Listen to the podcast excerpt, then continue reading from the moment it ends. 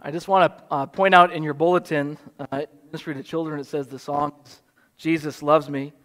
In hymn, hymn of preparation, My Jesus, I love thee.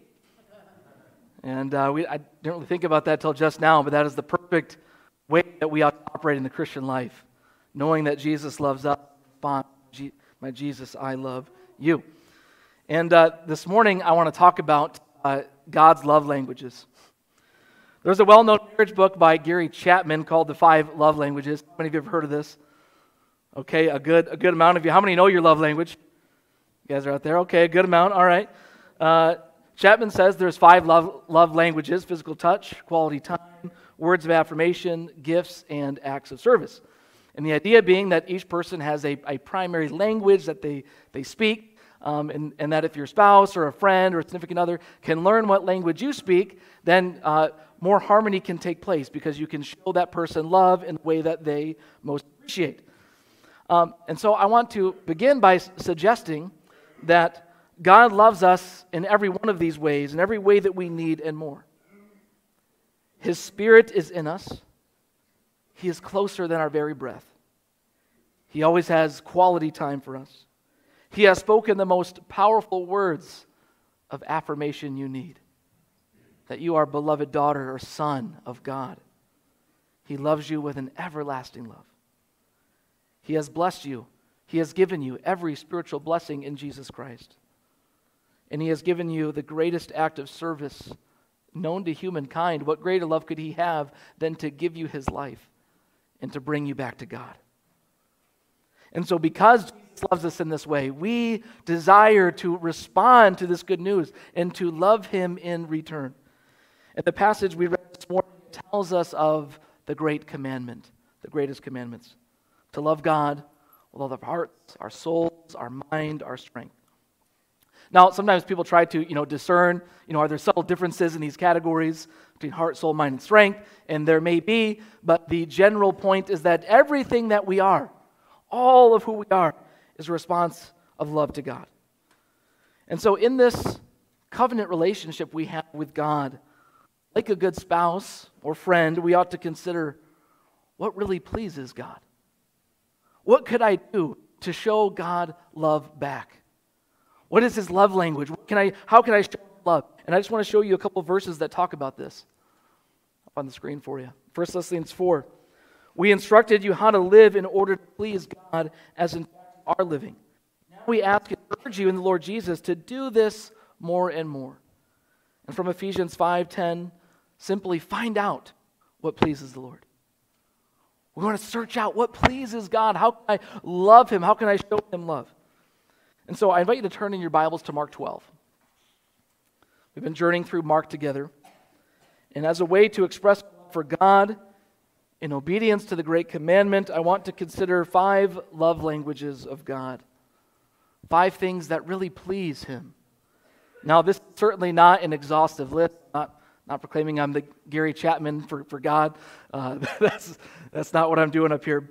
Uh, but as we read Mark 12, we're, we're going to look at five things that please the Lord. Um, and the first is humble submission. Humble submission. God loves humility. He loves humility. He hates pride, and He loves when we're humble. And He loves when we humbly submit ourselves to others. And we get a really interesting passage here in verse 13. The first situation we encounter in this story is a trap set by the Pharisees and the Herodians. Um, now, remember, these are two groups who should have nothing to do with each other. The Pharisees being a religious renewal movement uh, in Judaism, the Herodians are the political supporters of the immoral King Herod, but their common enemy is Jesus. And in verse 14, they give him flattery, which they don't really mean, but it's actually true of what they say about Jesus. But the reality is, we know, Mark has already told us, they want to kill Jesus. But because he's still quite popular, they need to find a way to turn the people against him. And so they ask the loaded question Is it to pay the imperial tax to Caesar or not? Should we pay or shouldn't we? Whether Jesus says yes or no, this is going to get him in trouble. See, the Jews hated the imperial tax. It was an annual tax that they had to pay to the Romans for their service. Um, they considered this foreign domination. Um, it was also. Uh, the denarius coin that you used to pay it had the Emperor Tiberius' picture on it, um, which to a Jew that would be offensive enough. You know, they did um, one of the Ten Commandments, not having graven images. Uh, but furthermore, on this coin it said Tiberius Caesar, son of the divine Augustus. And on the back it said high priest.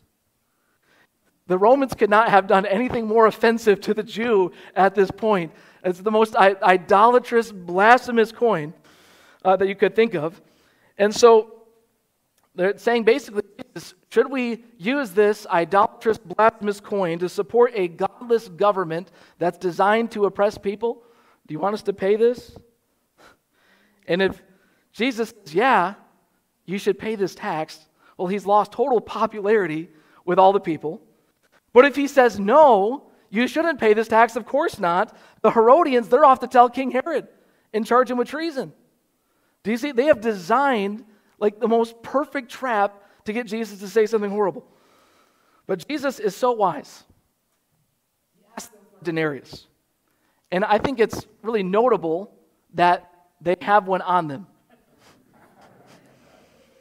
Jesus doesn't seem to have one. And they're hypocritical. They're willing to use this. They're willing to carry around this blasphemous coin and use it for commerce.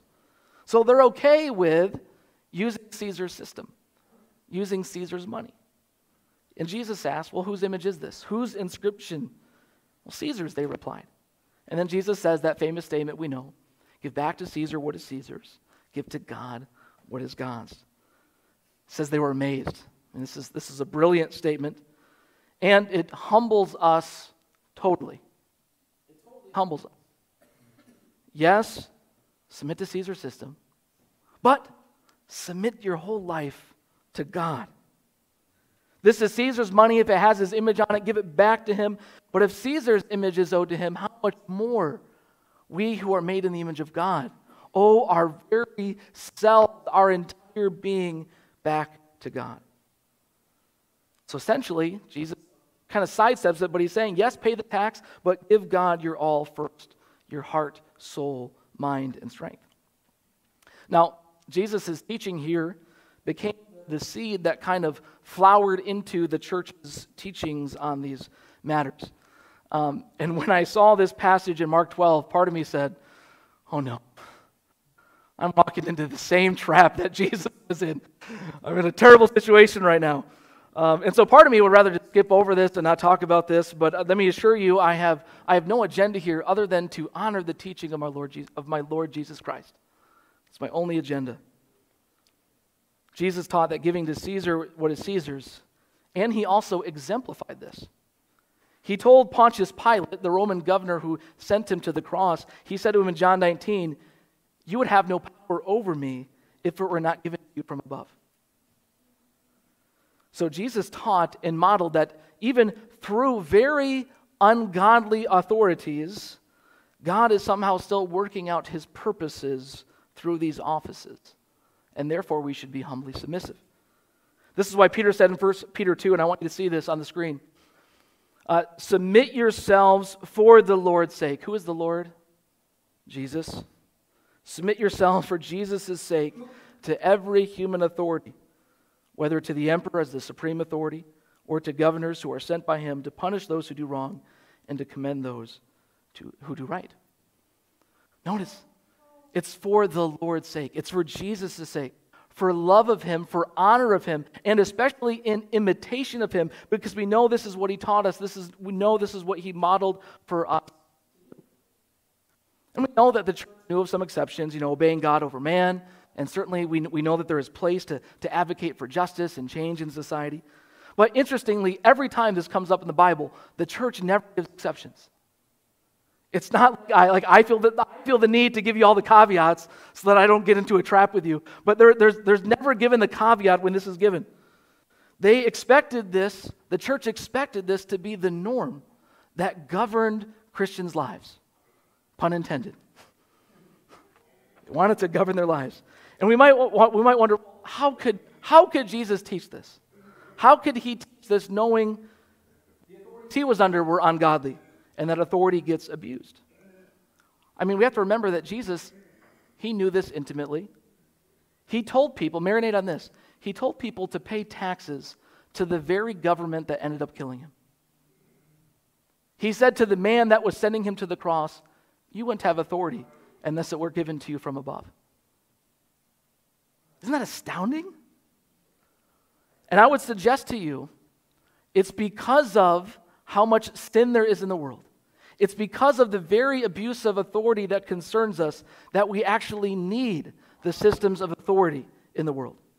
That ideally end up checking the people who abuse it, hold them accountable, and bring them to justice. You know, one of the worst times in, in, in the biblical history was the time of the judges. And do you remember what, the, what they said? Everyone did just what was right in their own eyes. And it was one of the worst times in biblical history. Just let everyone do what they think is best. And God knows anarchy leads to chaos, more injustice, more sin, more people taking advantage. And so God knows that this sinful world, us sinful people, we need the accountability of authority. It can be good for us. Society and all of its brokenness in general will do better under authority. Therefore, Christians, we should honor that in the order, order of society in which we live, even as we might work for positive change. Children will, in general, do best under the authority of their parents and should honor them. Christians will do best under the authority and guidance of the church. And the Bible teaches us to submit to one another and also to godly leadership. Hebrews 13 says, Have confidence in your leaders and submit to their authority because they keep watch over you as those who must give an account. Do this so that their work will be a joy and not a burden, for that would be of no benefit to you. Pastors also do best under authority. I want to be under the authority of our denomination, of the ministerium, of, of, of the code of ethics, of my superintendent, Danny Martinez. I want to have multiple levels of accountability in my life for my own good. I want to show up to those monthly covenant pastors' meetings because it keeps me in relationship and connection and under the guidance of godly leaders. And so all of us need to be ultimately under the authority of Jesus. Give to God what is God's. We're under God's authority, and, and we're under the authority of Jesus as the head of the church. And we're also under the authority of the Bible.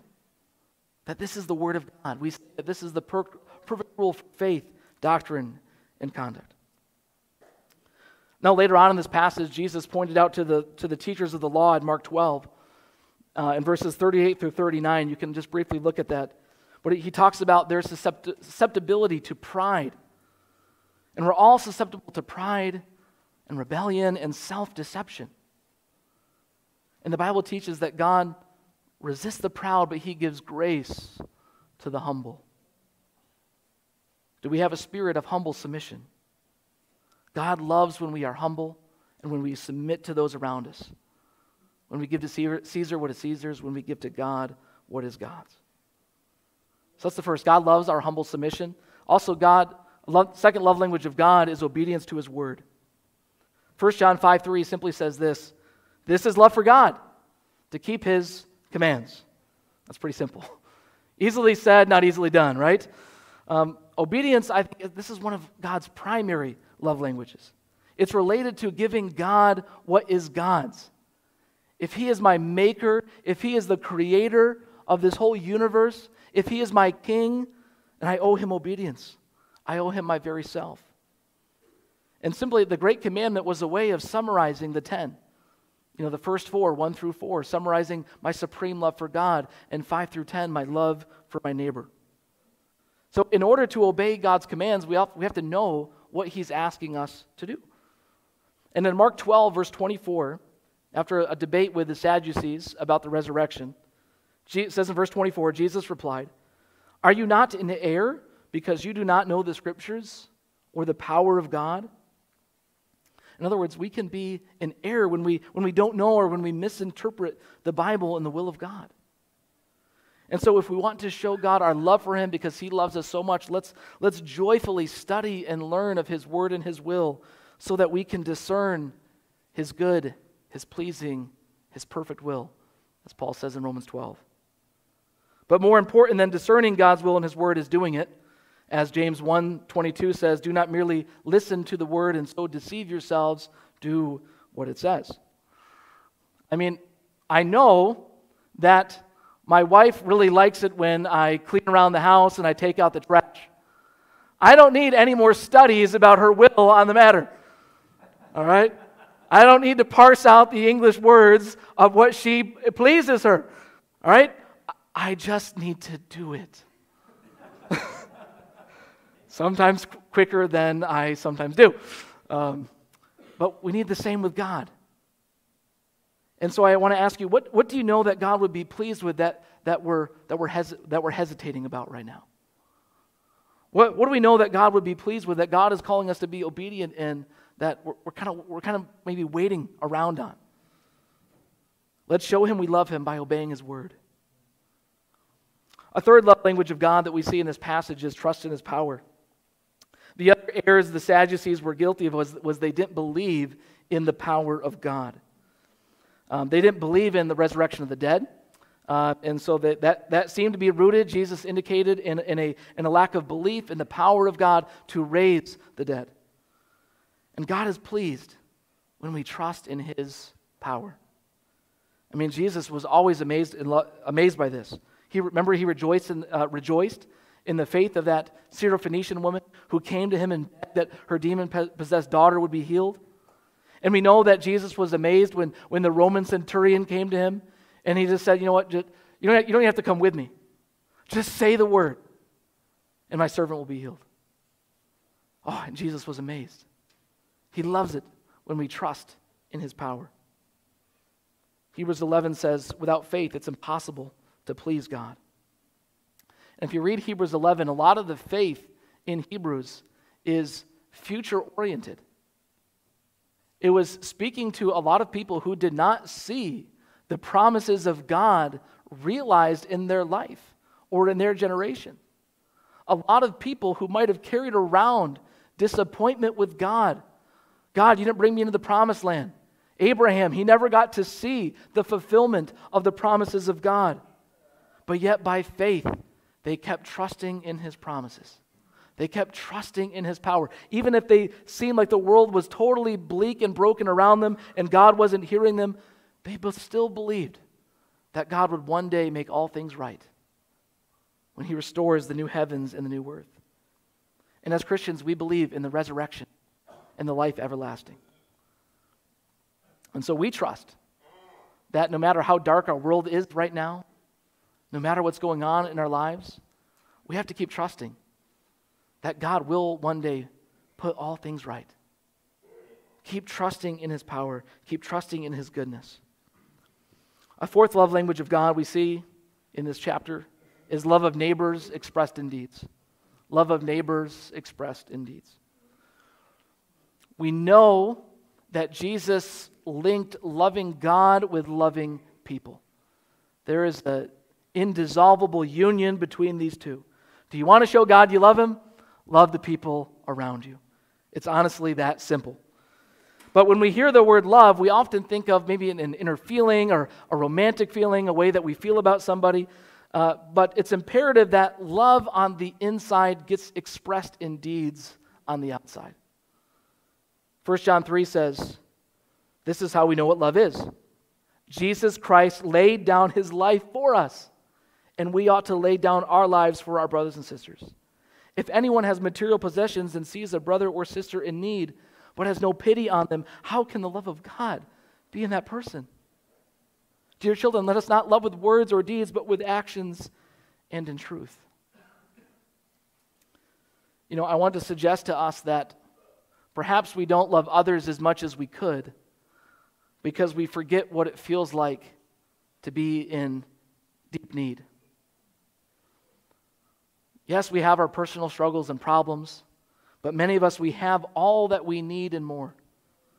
And so we have to think about, we have to actually spend the time to put ourselves in the shoes of others and, and think about what would it feel like to not have enough food?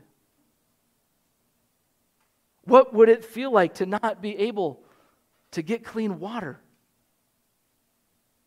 What would it be like to be in prison for the gospel? What would it be like to be very sick and lonely? What would it be like to be living in Ukraine right now? What would it look like to be a child who needs a godly father figure or mother figure in their life and doesn't have one? We have to ponder these things, friends. And then we have to ask, what would we want someone to do if that was me? And then it's when we move to the action, when we do what someone would, that we would want someone to do for us. That's when we live out the greatest commandment. And if we all did this, if we all put this into practice, can you see how this would change the world? I mean, this is why I believe Jesus is the greatest teacher ever. It just makes sense of life. If I could love God with all that I am, and I could truly love my neighbor as myself, oh, how much better the world would be. Amen? The last love language I want to point out is sacrificial generosity. We know that Scripture teaches this. The Bible says God loves a cheerful giver. And it says in Hebrews 13, do not forget to do good and share with others, for with such sacrifices, God is pleased. He loves this. He loves when we are cheerfully and sacrificially generous. And this is the last story in Mark 12. In verse 41, if you want to jump down there, says Jesus sat down opposite the place where the offerings were put, watched the crowd putting in the money into the temple treasury. Many rich people threw in large amounts, but a poor widow came and put in two very small copper coins, worth only a few cents. Calling his disciples to him, Jesus said, Truly I tell you, this poor widow has put more into the treasury than all the others. They all gave out of their wealth, but she, out of her poverty, in everything she had to live on. You know, the amount that we give doesn't matter as much to God as the heart in which we do it. And if we are willing to sacrifice something, to sacrifice something, something that, that hurts us, something that, that would restrict what we might be able to do for ourselves, because that shows that we're putting somebody else above ourselves. That's sacrificial generosity. And God is pleased with such sacrifices. So, brothers and sisters, as, we, as I open this, I want to say what Paul said in Thessalonians. Find, find, or I, I live you to urge lives that please the Lord your God, as you many of you are already doing, but I urge you to do it more and more. And these are some of God's love languages humble submission to God and others, obedience to his word, trust in his power, love of neighbor expressed in deeds, and sacrificial generosity. As I move into closing this morning, I want you to consider how Jesus fulfilled all five of those also for your sake. Even though he is the King of kings, he submitted to earthly kings who sent him to the cross. He humbly obeyed his heavenly Father. He trusted in God's power for everything, only doing as he saw Father doing. He loved people concretely, compassionately, with deeds and generosity. He left the riches of heaven, sacrificially giving his life, shedding his blood, letting people break his body so that you could be redeemed and reunited to God. And he did this knowing that you cannot even perfectly love him in the way that would most please him. He did this knowing that we wouldn't be able to live up to all this, but he loves us anyway. And he sent his spirit to help us. He did this while we were yet sinners. Finally, and I want you to hear these words from Philippians 2. In your relationships with one another, have the same mindset as Christ Jesus, who, being in very nature God, did not consider equality with God something to be used for his own advantage. Rather, he made himself nothing by taking the very nature of a servant, being made in human likeness. And being found in appearance as a man, he humbled himself by becoming obedient to death, even death on a cross.